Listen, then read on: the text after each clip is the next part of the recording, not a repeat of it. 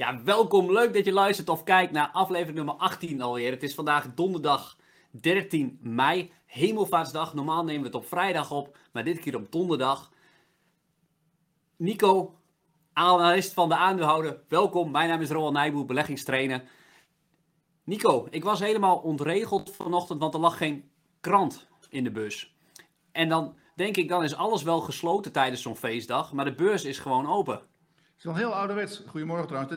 Lees je nog een ouderwets fysieke krant? Ja, Ja. Welke? het FD. Het FD, oké. oké. Ja. Ja. ik, nou, ik krijg hem alleen het weekend en ik, voor de rest ben ik, ik ben al helemaal online natuurlijk. maar ja, het is een beetje een rare dag. De beurs is wel open, gelukkig op Hemelvaartsdag.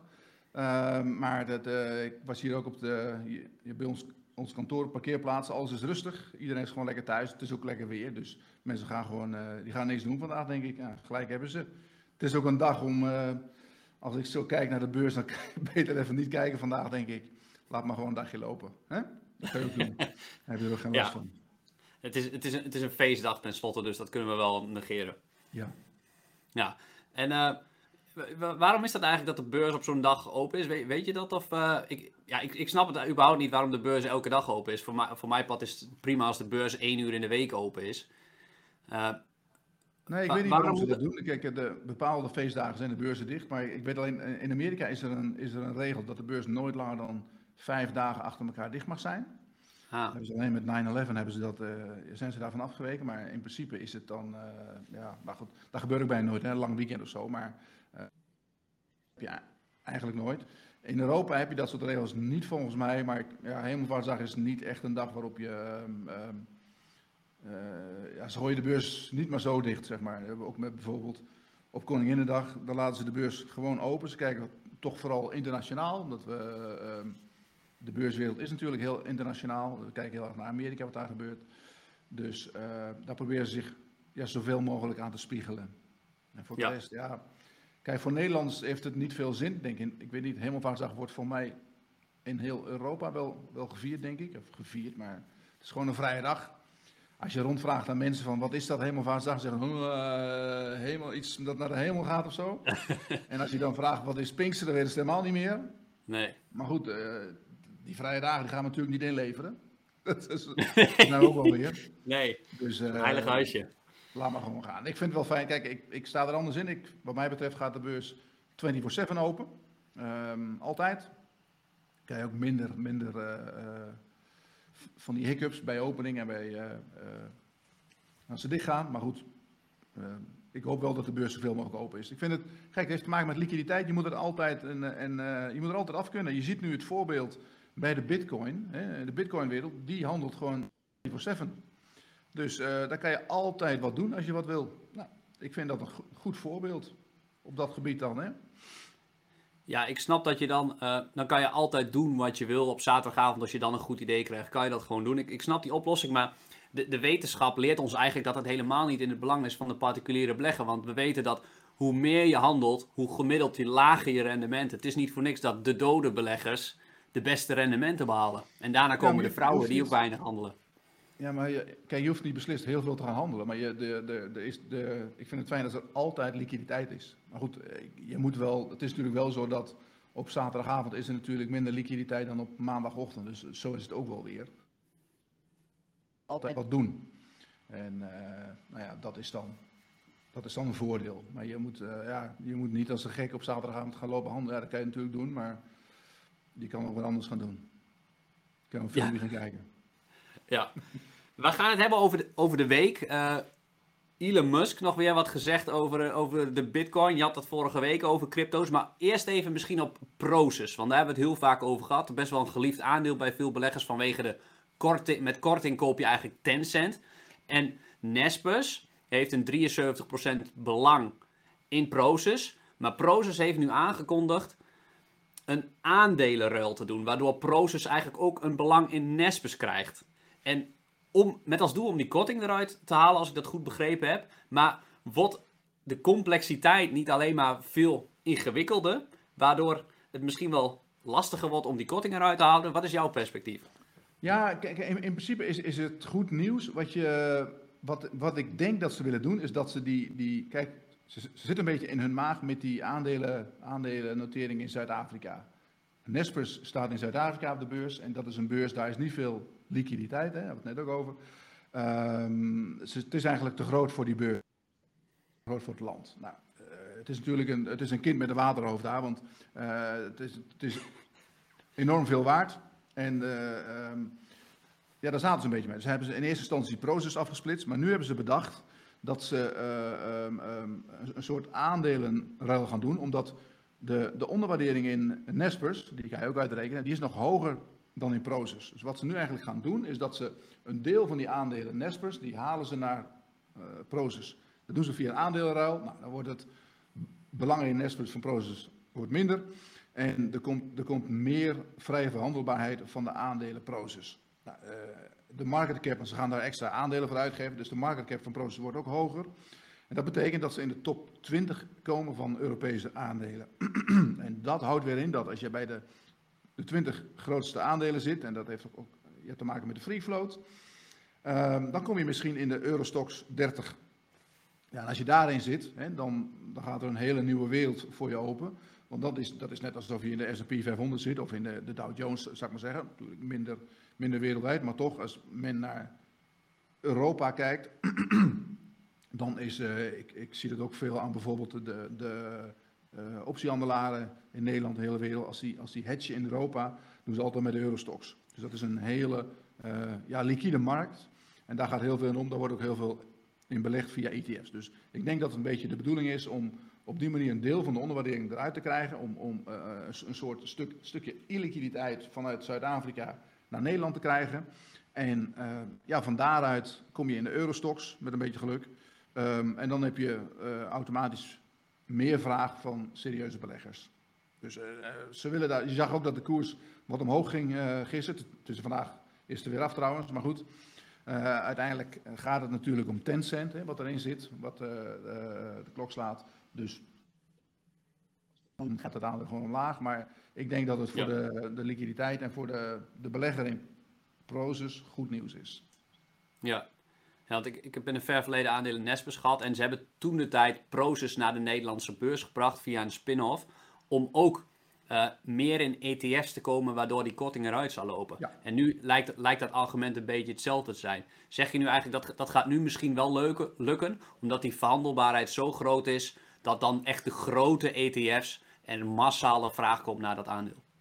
Er zat een beetje last. Kijk, als jij in die Zuid-Afrikaanse index zit, in, in, in Zuid-Afrika, dat is een index die wordt wereldwijd eigenlijk een beetje, die wordt overgeslagen. Daar doen ze niks ja. mee. Het enige wat, wat in Zuid-Afrika vooral hebben, daar hebben ze natuurlijk mijnbouw. en, uh, en ze hadden Nespers. En Nespers zat daar zo zwaar in de index dat eigenlijk, uh, ja, dat kon eigenlijk helemaal niet. Dus door het naar Nederland te brengen, uh, dat hebben ze gedaan omdat het makkelijk kon. Ook omdat ze een hoofdkantoor hier hebben in Hoofddorp zitten. Die, die CEO Bob van Dijk is ook een Nederlander, die zit hier in Hoofddorp.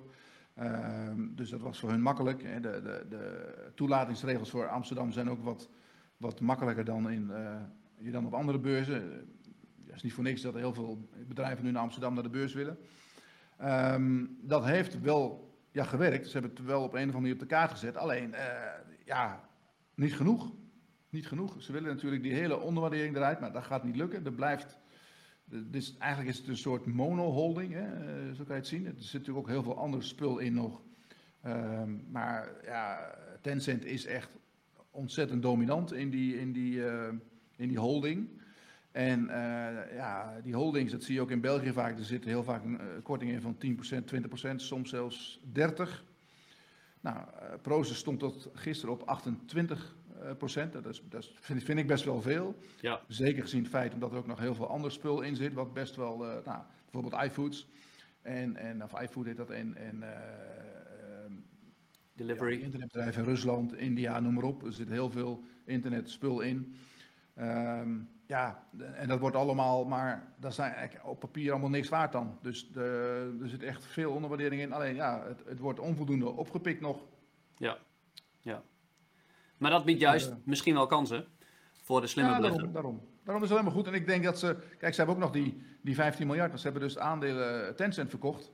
Dat is ook wel grappig. Die hebben ze verkocht met een discount van ik geloof 5%. Hè. Er stond toen uh, 6,24 in Tencent en ze maakten 5,95. Ja. Eh, die koers is nu een beetje blijven hangen. Ik weet niet wat er nu staat, maar er stond afgelopen weken rond de 600, iets erboven. Dus je ziet als ze daar een deel van verkopen, dat, dat kost hun 5% van, van de, de, ehm, de koers, zeg maar. Terwijl ze 28% onder staan. Dus je zou zeggen, ah, ja, verkoop gewoon alles. Dan heb je 23% in de tas. Maar zo werkt dat natuurlijk niet. Want dan, dan eh, ga je die, die koers echt wel onder druk zetten. Maar je ziet als je iedere keer een beetje verkoopt. En dan maken ze geld vrij. En dan moet eigenlijk, ja, je zou eh, theoretisch gezien, moet die korting nu, nu een stuk minder zijn. Want je hebt nu een hoop eh, cash erin. Ja, en cash heb je geen korting op. Dat kan je wel doen. Maar in principe, eh, ja, geld is geld. Dus dat is gewoon, daar kan je andere dingen mee doen. Dus ja, die truc is nog niet helemaal gelukt. Maar goed, die, die, die 15 miljard, daar moeten ze nog iets mee gaan doen. En, en eh, er wordt nu ja, gefluisterd dat. ehm, kijk, ze zijn natuurlijk ook be- eh, bezig met, met eh, die hele maaltijdbezorgingsmarkt. Dat ze, ik ben benieuwd wat ze daar gaan doen, want het wordt nu wel een beetje spannend. Met, met, eh, ook met takeaway. hè. Dat ligt behoorlijk onder de druk, staat nu onder de 70 opeens. Ehm, ja, je ziet Jits een beetje wild om zich heen slaan op, Ja. social media. Niet, kan die beter niet doen, maar ja, die jongen die zit zo in elkaar. Die is nogal heel snel geagiteerd, dat heb ik het idee. Ehm, wat gaan ze daarin doen? Want Takeaway is nu, eh, die, die hangen tegen die overname aan van eh Grubhub. Nou, die, moet, die moeten daarover stemmen. Dat is volgens mij op 12 juni. Nou, die, gaan het, die aandeelhouders die zijn natuurlijk niet blij. Zij hebben op, op dus nu al bijna een jaar geleden, eh, ik dacht op 12 juni, een jaar geleden of 10 juni, hebben ze het aangekondigd. Toen stond eh Takeaway op 101. Ja. Nou, het staat nu 30% lager. Ja, dat is natuurlijk niet de bedoeling. Die, eh, die aandeelhouders van Grubhub die zien eh, om zich heen alles de lucht in gaan. Door Dash Ja. en, en Uber en weet ik veel, al die andere eh, concurrenten. En eh, ja, daar worden zij uitbetaald in takeaway. En dat staat eh 30% lager. Dus dat, dat, waarschijnlijk gaan die tegenstemmen. Nou, Die Grubhub. dat- Aandeelhouders. Ja, dat neem ik aan. Ik zou dat doen als ik, als ik Grubhub aandeelhouder was. Ja, daar heb ik geen zin in. Ik zou, ik zou het niet doen. Je krijgt nu wel veel minder, maar als, als het bord niet doorgaat, gaat Grubhub door de helft. Dat weet je niet.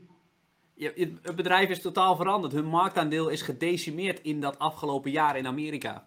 Ja, dat zou kunnen, maar de, de, de, de, het kan dus ook zijn dat er andere spelers opstaan die, die, ehm, die wellicht geïnteresseerd zijn in Grubhub. Of die ehm, eh, alsnog een bod gaan doen of die wachten. Hè. Er wordt nu ook gezegd dat Uber misschien toch wel kijkt naar eh Grubhub, dat die het willen overnemen. Dat die, die eerst afwachten tot eh, ehm, ja, het bod van Jitsen mislukt. En dat ze dan in de markt komen, dat ze misschien ervoor wat gaan zeggen. Jitsen heeft al gezegd dat hij zijn bod niet gaat verhogen.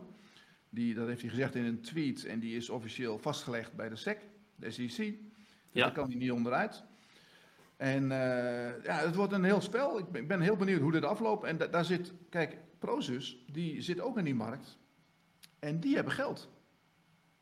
Dus die, zitten, die staan natuurlijk met zo in de handjes te wrijven langs de zijlijn. Van nou, eh, eh, kijk hoe dit eh, gaat aflopen. En ja, misschien willen die Grubhub wel straks, als het in elkaar pl- pleurt naar die overname, naar die, die mislukte overname. En die, kijk, die aandeelhouders, dat zijn opportunisten van eh Grubhub, die willen, die willen zo'n hoog mogelijke prijs. Dus die willen het liefst dat, dat die, waarschijnlijk gaan ze nu zeggen van ja, er moet een deel cash bij. Want alleen aandelen, dat vertrouwen we niet. Die aandelen die, die staan lager. Is altijd de moeilijkheid als je je laat uitbetalen in aandelen. Ja, dan, dan, je neemt dan een risico op je schouders. En als je zegt van nou, dat zijn, eh, die aandelen staan wel hoog of die staan laag, wat ik wil. Je hebt liever een gedeelte cash. Daar kan je tenminste wat mee. Ja. Ehm, misschien dat ze dat gaan zeggen, dat hij zijn bod moet aanpassen op een of andere manier. Of er komt iemand anders langs die zegt van nou, eh, we hebben wel cash. Ja. Eh, er is toevallig een partij die heeft 15 miljard eh, opgehaald in zijn achterzak. En die kunnen daarmee in principe Just Eat Takeaway kopen. Dat kunnen ze ook doen. Die kunnen dat hele takeaway eh, overnemen. En dan heb je ook nog een hele grote partij in China. Dat, eh hoe heet dat? Meitang of zo? Meitang? Meituan. Meituan, je zegt het goed. Je Chinees is beter dan van mij. Ik had vorige week Dogecoin, hè? Dogecoin. Ja, ja, ja. Godsamme. Ik zei het vorige week verkeerd. Dogecoin. Dogecoin. Ja, Ja, dat ja. maakt niet uit. Het, over een paar weken is het niet meer relevant. Maar wat wil ik nou zeggen? Nou, in Ja, ieder geval, Meituan. Die, z- die zouden ook in de markt kunnen komen voor, eh, eh, eh, voor takeaway of voor, voor Grubhub. Of misschien blijven ze wel gewoon in China, weet ik veel, dat ze denken van we gaan dat niet doen. Die mogen dat natuurlijk nooit overnemen in Amerika, daar zijn de Amerikanen geen, geen voorstander van. Kijk, er wordt een beetje gezegd dat, dat de, de Amerikaanse partijen er helemaal geen zin in hebben dat uh, takeaway daar in Amerika komt. Oh, en daar gewoon marktaandeel van opbouwen. Ze vinden het een vervelende partij, omdat Jitse de enige is die, uh, die geld verdient met dit soort handel. die onder, waarvan onderliggend geld wordt verdiend in, in, uh, in Nederland en in Duitsland. Nou, hij wordt nu in Duitsland aan alle kanten aangevallen. Uh, Uber die zei laatst, we gaan in Berlijn beginnen. Nou, lijkt mij kansloos, maar goed. Delivery Hero die begon daar gisteren ook opeens over. En iedere keer gaat die koers van takeaway een stukje lager. Reageert, denk ik, Jitse daar een beetje verkeerd op. Die gaat uh, in discussie op Twitter. Nou, dat, dat straalt niet goed af natuurlijk bedrijf, hè? want dan denken de grote aandeelhouders, nou, die jongen moet zich met zijn, met zijn business bezighouden en niet, uh, ja. niet wild om zich heen slaan. Lijkt een beetje een, een sitting duck, zeg maar. Dat dan, alsof hij, hij kan straks, ja, helemaal als die overname, overname doorgaat, dan heeft hij zelf nog, ik geloof, 6, 7 procent van het bedrijf. En de rest zit bij andere aandeelhouders. Ja, dan heeft hij feitelijk niks meer te zeggen. Er is geen beschermings constructie of wat dan ook. Dus dan, dan uh, heeft hij met een market cap van 10 miljard of zo, ja, kan hij helemaal niks doen. Als er iemand langskomt die zegt van ik pik het in, het is winter, nou dan is hij weg. Ja, en dan ja, hebben dus... de aandeelhouders hebben dan, uh, ja, dan, als het overgenomen wordt, krijg je natuurlijk een, een mooie prijs, maar die koers wordt nu wel steeds lager gezet. Dus die overnameprijs die wordt ook steeds minder. Ja, ja. Dus als uh, Bob van Dijk van Proces, want die hebben natuurlijk Kan je niet verstaan? Kun je me niet verstaan? Hallo? Ja, sorry, ik ben er weer. Sorry, okay. ging hier op een ander ding staan. Nee, als, uh, als Bob van Dijk van Proces nou zegt, ik doe, ik doe een goed bot op Just TKW, alle, alleen maar om uh, Jits uh, te prikkelen, want die hebben natuurlijk in het verleden ook wel een fitty gehad, een strijd om verschillende ja. dochterbedrijven. Dan, dan is er geen beschermingsconstructie en kan Jitse Groen eigenlijk een soort van uit zijn eigen bedrijf gezet worden? Ja, dat kan. Dat kan heel goed. Kijk, de, de, de aandeelhouders die zijn de baas. En ik, uh, als je kijkt naar de, de aandeelhouders in Takeaway, hij heeft heel veel uh, uh, van die, die grote investeerders. Hè. Je zit er nog in. Er is een of ander, ja, dat is niet echt een hedge fund, maar hoe heet het nou? Hupplepup Cat. Cat Rock. Cat Rock, die hebben een derde van hun belang is, is Takeaway. Nou, die zijn natuurlijk ook niet blij. Daar zitten ook investeerders achter die zeggen van, hé, hey, wat ben je allemaal aan het doen? Waarom heb je zo'n groot belang in één bedrijf? Het gaat alleen maar omlaag. Dus als je dat kan verkopen voor een goede prijs, waarom niet? Dus die, die, die, die aandeelhouders, die zijn natuurlijk ontevreden. En Jits is degene die de boel regelt. Dat, dat is de directeur, dat ja. is de manager. Dus hij, hij is verantwoordelijk. En als die koers omlaag gaat, ja, is hij verantwoordelijk. Wat heeft hij gedaan?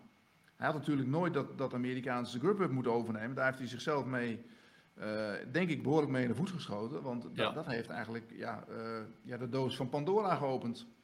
Ja. Anders had hij gewoon in Engeland lekker aan de slag kunnen gaan. En dat Amerika gewoon uh, ja, de boel de boel kunnen laten. Ja. Hij, hij reageert ook op Twitter op een analistenrapport. zou die bij ons ook meeluisteren? Ik weet het niet. Ik hoop het niet.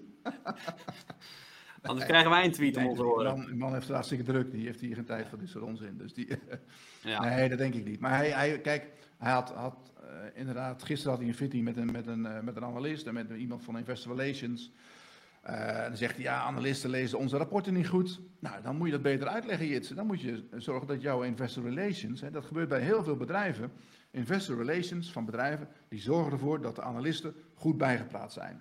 Wat ze zelfs doen, is als, als de resultaten gaan tegenvallen, dan gaan die investor relations van tevoren al een beetje uh, de boel bewerken. Zeggen, ah, jongens, wordt niet, ja, reken niet op al te veel. Ze mogen natuurlijk ja, niks zeggen, maar onderliggend wordt er wel een beetje wat, wat informatie uitgewisseld. En je moet eigenlijk, dat moet je een beetje managen. En als je dat, uh, uh, ja, als jij zegt van, ze snappen niet wat er in mijn rapport staat, dan moet je zorgen dat je rapport duidelijker is. En dat je goed uitlegt wat er wel in staat. Want die analisten, die moeten jou jouw bedrijf verkopen aan de beleggers. Dus kijk, je kan niet, niet verwachten dat alle beleggers uh, uit en daarna alle, alle, ja, die rapporten helemaal begrijpen en, uh, en doorlezen. Dus je moet van die analisten, um, ja, die moet je gebruiken als bedrijf om ervoor te zorgen dat jouw bedrijf op een goede manier voor het voetlicht komt. Maar dan moet je het goed uitleggen. Als zij het niet begrijpen, ik, je moet nooit ruzie maken met die analisten. Daar heb je helemaal niks aan. Nee. Dan, moet je, dan, dan roep dan gewoon die analisten bij elkaar, organiseer een meeting en zeg jongens, dit en dit uh, is de situatie. En zo zit ons bedrijf in elkaar. Dat moet gewoon uitleggen. Ja. Hij Ja, en voor de rest gewoon, gewoon op het veld laten zien.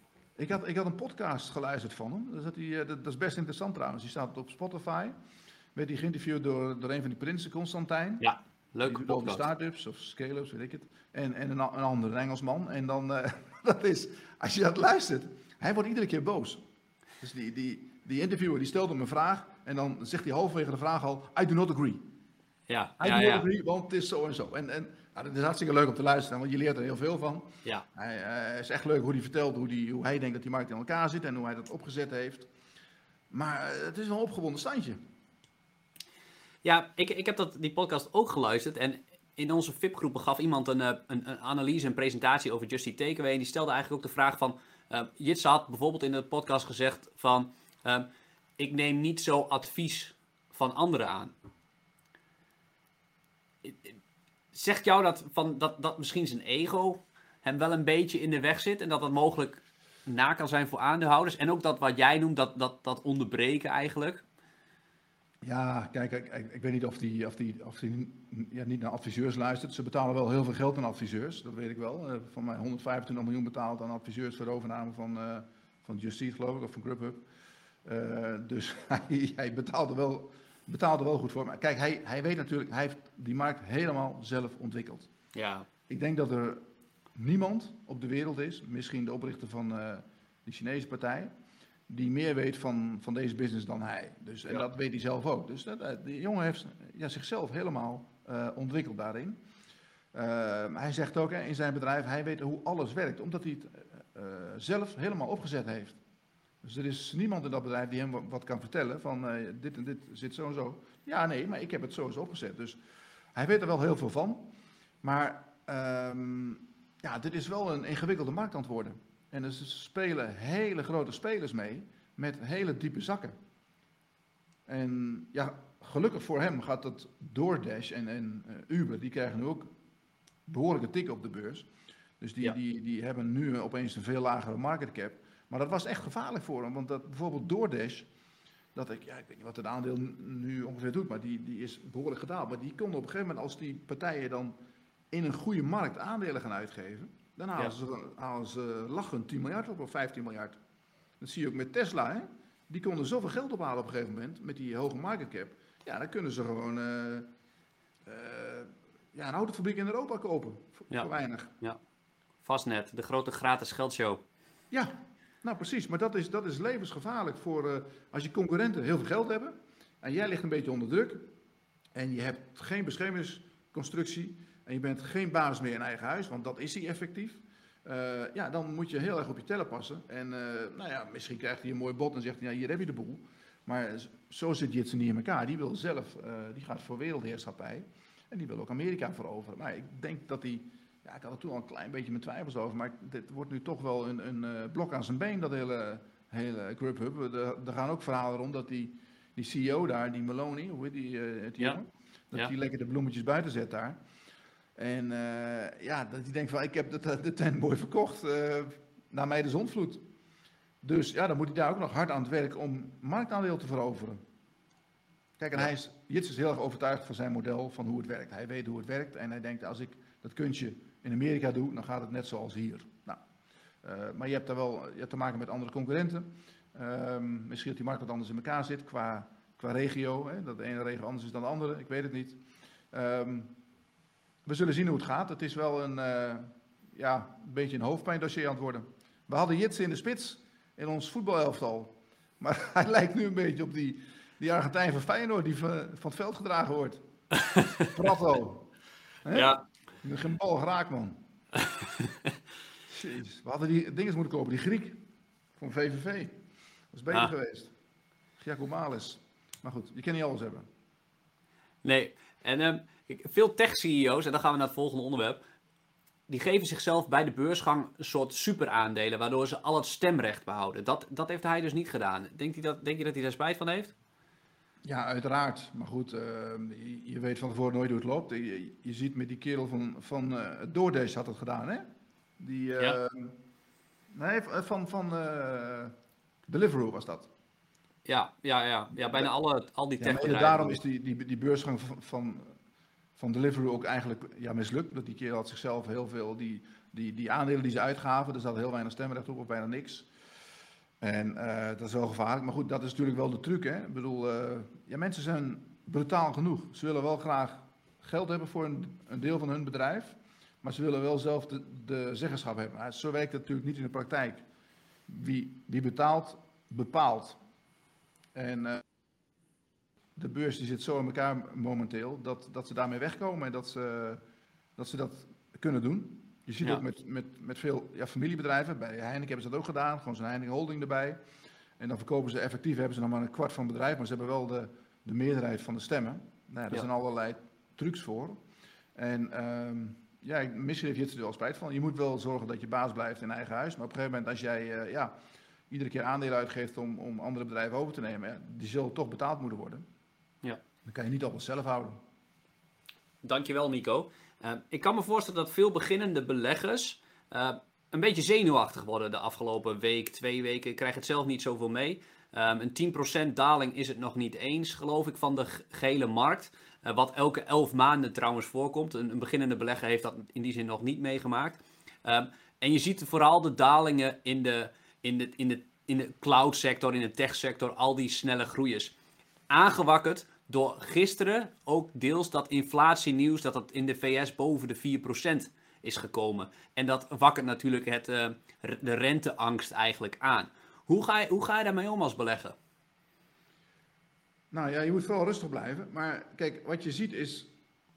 Uh, het is eigenlijk nog nauwelijks een correctie. We komen van de 700, de high was 719, uh, 29. Uh, we staan nu 680, dus dat is 40 puntjes. Nou, dat is, dat is uh, wat, wat, is het hoeveel? Uh, 6, 7 procent. Um, we begonnen dit jaar op 6,24. Uh, dus we staan nog steeds in de plus. Eigenlijk is er niet veel aan de hand. We, wat je alleen wel ziet, we hebben het daar ook al eerder over gehad, is dat dat is een beetje hoe de beurs nu in elkaar zit. Dat er wel heel veel lucht in zit in bepaalde delen van de beurs. Er is een enorme scheiding geweest tussen groeiaandelen, zeg maar internetaandelen en, en uh, de rest en de value. De value is enorm achtergebleven. Nou, sinds 11 november is dat aan het veranderen, maar dat gaat langzaam. Uh, we hadden in februari eigenlijk nog een, een enorme uh, stijging van de, de, internetaandelen en van, van alle, als ik ook kijk naar de waterstofaandelen bijvoorbeeld. Uh, zo kan ik er nog wel een stuk of tien opnoemen die, die, ja. die, die enorm ehm, hard zijn opgelopen doordat iedereen ehm, dezelfde aandelen wil. Kijk, ik, je hebt ook wel een beetje, ze hebben het wel eens over momentum beleggen. Hè? Dat, dat, uh, dat schijnt dan goed te zijn, want dan koop je een aandeel wat al omhoog gaat en dat gaat dan vanzelf nog hoger. Ja, dat is natuurlijk leuk, totdat het ophoudt. Want je, je moet dan wel iemand hebben die, die, uh, die het stokje van je overneemt. En um, kijk, de basis van beleggen is een beetje uit beeld geraakt, heb ik het idee. Uh, uiteindelijk moet je kijken naar de onderliggende kracht van een bedrijf. Uh, fundamenteel onderzoek. Uh, kijk, op basis van momentum of van, van technische analyse, want het gaat alleen maar hoger, ja, nog hoger en nog hoger. Nou, dat is logisch. Dat mensen dan aandelen kopen die, die, waarvan het lijntje omhoog gaat. Dan denk je, ja, dat gaat alleen maar omhoog, dus die koop ik en dan dat is fijn, dan gaan ze nog hoger. Maar op een gegeven moment houdt het op. En als het dan daalt, dan ga je nadenken van, wat, wat heb ik hier eigenlijk in handen? En dan gaan ze nadenken van, uh, je weet hoe het gaat met, ze kopen een aandeel en dan, als het 5% omlaag gaat, dan, dan koop je nog wat bij. En bij 10% ook, en misschien bij 15%, en dan bij 20% dan ga je nadenken, en bij 30% gooi je ze eruit. Dus dat, dat is natuurlijk niet de goede manier van beleggen. Dus je moet eigenlijk kijken wat er onderliggend, uh, wat het nou eigenlijk is. En dan, nou, uh, het helpt als je een lange termijn horizon hebt. Dat je kan zien van, nou ja, het gaat nu wel omlaag misschien het aandeel, maar onderliggend uh, zit het bedrijf in een goede markt. En uh, ja, hebben ze een omzetgroei van 20% of 25%, weet ik veel. Dat, dat kan je allemaal opzoeken. En dat, daar moet je dan een beetje aan vasthouden. Ja. Kijk, de beurs gaat altijd op en neer. We kunnen nooit garanties geven voor, voor hogere of lagere koersen. Dat hoort er in één keer bij. Um, nou, en, en, dan begint nu opeens die, inflatie de kop op te steken. Ja, dat zag iedereen ook wel aankomen natuurlijk. Alleen, moet wel zeggen trouwens, van de inflatiecijfer van gisteren was heel hoog. Hè, maar het wordt dan ja, vergeleken jaar op jaar. En, en als je dan ja, precies een jaar terugkijkt, april vorig jaar, ja, toen was natuurlijk alles spotgoedkoop. Ja. Toen, dat, dat was de slechtste maand van de, de, de eeuw misschien wel. Wat, eh, wat, eh, wat dat betreft. Dus eh, de vergelijking is ook wel extreem. Ja. Ja. Goed, je kan niet ontkennen dat alles schreeuwend duur is. Ja, want centrale bankiers denken nu nog dat die verhoogde inflatie dus tijdelijk is, als dat straks, dat dat straks weer normaliseert. Eh, als dat niet tijdelijk is, eh, dan moeten centrale banken de rente misschien wel versneld gaan verhogen. Dat zou toch wel een soort van zwarte zwaan effect kunnen zijn op de financiële markten.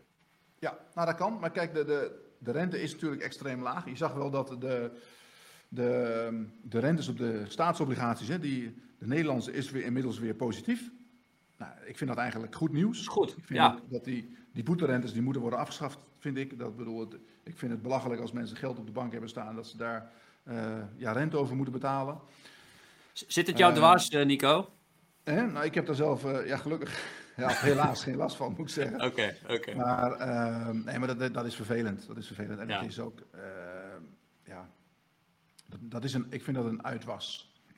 Ehm, maar je, je, zie- je ziet dat weer langzaam een beetje bijtrekken. Maar je ziet dat met name eigenlijk de obligatiemarkt die reageert. Hè. De obligaties gaan omlaag, waardoor de, de rendementen op die dingen omhoog gaan. Ehm, ja, het, het is, het is wat het is. Ik denk, kijk, de, de centrale banken die, die vinden het helemaal niet erg dat er wat inflatie is. Alleen het moet natuurlijk niet te hard gaan. En het, Ja. dingen op de beurs gaan altijd schoksgewijs. En daar schrikken mensen weer van. En dan zit er, denk ik, daar ben ik ook een beetje bang voor, dat er nu in het systeem, door al dat, die goedkope rente, dat er veel mensen zijn die, die, die behoorlijk gespeculeerd hebben. Er zit veel leverage in het systeem. We hebben dat al een paar keer gezien met die, met die, eh, bijvoorbeeld met die Bill Wang van eh Archegos. Nou, dat soort, eh, dat soort dingen komen af en toe ook boven tafel als er weer, de beurs weer een beetje daalt. Ja, het zorgt allemaal voor onrust. En eh, dat onrust wil je niet op de beurs. Dus dan gaan ook andere mensen weer zeggen van, nou, het is mij te onrustig, ik ben weg. Hè? Eh, terwijl dit nu juist een, een periode is waar je moet opereren. En eh, Ja. je krijgt korting, dus de, de aandelen gaan omlaag. Dus je moet heel goed kijken welke bedrijven het nu... Dan denk ik van, nou, die heb ik altijd al willen hebben eigenlijk. En dan moet je wel heel, heel goed kijken naar de, de, de, de onderliggende kracht van die bedrijven. Ik vind bijvoorbeeld chipbedrijven, AS, kijk, ASML vind ik nog steeds een duur aandeel. Maar ASMI en Bezi, in, in, eh, die zijn eigenlijk helemaal niet meer zo duur als dat wat afkomt. Nou, en je kan uittekenen dat dat bedrijven zijn met een hele goede toekomst de komende jaren. Ja, ja. Dus ja, da- da- daar moet je een beetje naar kijken. En ik, ik zie de beurs als, eh, ja, het stijgt en het daalt, dat is altijd zo. Maar als het daalt, dan moet je even goed kijken waar je nog eh, wat leuks kan doen. Ja, en één ding weten we denk ik zeker, Nico, dat we weten dat er altijd weer een crash komt. Ik, die, die gast van het eh, Wall Street Bets, ik weet niet of je dat meegekregen hebt, van het Reddit forum voor GameStop, die, die oprichter van die groep, die Ja. heeft, die heeft ge- getwitterd geloof ik dat eh, bubbels niet meer voor gaan komen. en dus eigenlijk crashes ook niet. De grootste eh, bubbel al. Ja, ja. Dat, Dat is vaak een als er indicator. Iets een, iets een bubbel was, dat is een bubbel. Maar het, Ja. het leuke daarvan is ook weer dat, dat, kijk, iets is een bubbel. En dan blijft het heel hoog staan. En dan, in geval van GameStop, die hebben gewoon eh, heel veel aandelen uitgegeven op 160. Ja, dan is de bubbel opgelost. Want dan Ja. hebben ze opeens echt geld. Dan is het ook 100, 150 waard, 100 weet ik veel. Maar eh, ja, nee, maar kijk, als ze zeggen, this time is different. Ja, Ik heb dat zelf een keer gezegd en toen eh, zei iedereen tegen mij, dat moet je niet doen, dat moet je niet doen. Want daar word je tot in de levens, levensjaren aan herinnerd. Dat was met, eh, toen hadden wij farming getipt op 30 cent. Nou, ja, toen, toen durf ik dat wel. Denk, ja goed, dit is wel. En dat was ook zo. Daar zat gewoon heel veel waarde in. Maar eh, in principe is het met, eh, als je iemand zegt, this time is different, ja. dat is gewoon, dat, komt vanzelf, dat is een boomerang, die komt vanzelf weer terug. ja, ja. Mooi dat dat is je het natuurlijk zegt. onzin. Er zijn, er zijn juist door het gratis geld en doordat. Nou, dat is, dit, dit is een, een extreem, extreem jaar geweest. Hoe meer ik erover nadenk, hoe meer ik tot de conclusie kom dat. We hebben het er ook al eerder over gehad. Van, eh, de, wat gaat er gebeuren als alles weer, weer normaal wordt? Als we weer gewoon op vakantie gaan. Als je niet. Heel veel mensen houden gewoon 1000 euro over in de maand. Of 500, weet ik veel. Nou, wat gaan ze daarmee doen? Die kopen zich schil op internet. Je kan niet naar, eh, je hebt helemaal geen uitgaven meer. Je gaat niet naar de kroeg, naar het café, restaurant, noem maar op. Je gaat niet op vakantie. Aluminie. Eén moet Talamini nog, maar wat kost een ij- ijsje tegenwoordig? Ik betaalde laatst 4,75 voor een ijsje langs de weg. Oplichters. Eh, Als je het over inflatie hebt. Ik, was Ja. bijna, ik wilde bijna weglopen, maar ja, gelukkig betaalde mijn vriendin. Maar ik had het zelf niet gedaan. Maar eh, wil ik zeggen, stel 1 miljoen Nederlanders die zijn niet op wintersport geweest. Ja. Dat scheelt gewoon 3 miljard. Ja. Nou, al dat geld gaat men op een andere manier besteden. En dat, hè, dat komt onder andere terecht bij, je ziet dat bij PostNL. Iedereen, iedereen ja, bestelt heel veel op internet. Maar als straks de boel weer normaliseert, dan hebben we dat geld allemaal nodig voor onze dagelijkse uitgaven. Voor, voor een kopje koffie onderweg, maar ook voor vakanties, voor eh, eh, de sportschool, noem maar op. Dus, en dan, dan gaat er heel veel geld niet meer naar de beurs. En daar ben ik een beetje. Ik ben ook bang dat dat eh, op de, de, de gewone beurs denk ik dat dat wel een beetje meevalt. Maar ik denk dat vooral in de, in de bitcoin-wereld, in de crypto-wereld, dat daar heel veel geld van tafel gehaald wordt. En kijk, wat ik om me heen hoor, ik, zit, ik zou je vertellen, ik zit op zondagochtend in zo'n bootcamp groepje. En eh, die Zo. mannen hebben bij, dat zijn mannen met, met heel, heel normale banen. Mannen Die, die, eh, weet je wat, maar die hebben allemaal bitcoin of spul. Maar niet veel, hè? Ja. Ze zeggen van, nou, ik heb voor 1000 euro dit en ik heb voor 500 euro dat. Dus die vinden het ook helemaal niet erg als het misgaat. Tuurlijk vinden ze jammer, maar geen man overboord. Niks. Ze, ze hebben er, en zo geldt het voor heel veel mensen. Ze, hebben er lol van, eh, je lacht erom, je, ja, je kan een beetje meedoen met dat Dogecoin. Dan zie je al wat er gebeurt. Nou, als het omhoog gaat, heb je ook positie. En als het omlaag gaat, denk je, nou, jammer. Maar ja, goed. Je, het, het voelt als een avondje casino. Ja. Je gaat Ja. erheen voor de lol. Je hebt een, eh, een kans om wat te winnen. Je weet eigenlijk wel dat het waarschijnlijk niet gaat lukken. Maar goed, nou, dan heb je toch lol. En Ja. dan, eh, nou ja, is er geen man overboord. En ik denk dat dat zal wel een beetje de komende maanden zich materialiseren op, op de, eh, ja, sowieso bij de, bij de crypto's, maar ook bij de, de normale beurs misschien. En dan is het een beetje afhankelijk van hoe onderliggend de bedrijven zelf presteren. Ja. Nou, Als we geld weer anders gaan uitgeven, dan wordt daar weer geld verdiend. Ja, en dat maakt ook het verschil met, de met de cryptowereld en de aandelenwereld. Eh, bij de aandelenwereld maakt het niet zoveel uit als mensen tijdelijk hun geld terugkrijgen. Zolang wat jij al zei, die onderliggende bedrijven maar blijven performen, dan zullen uiteindelijk aandeelhouders die bedrijven wel weer weten te vinden. Dat klopt. En ze betalen ook dividend uit, hè, de meeste bedrijven. Dus dan krijg je dividend, dan krijg je daar weer geld uit. En dan kan je ook, kijk, een bedrijf wat dividend uitkeert, dan kan je ook zeggen van, nou oké, dan, dan maak ik 5%. Dus dan, dan, als die koers dan wat zakt, ja, eh, hoe cares, je krijgt toch je geld wel. Eh, het komt wel weer terug. De prijsactie is, waar alleen maar eh, ehm, wij het moet hebben van koerswinst, ja, daar is het, is het moeilijker.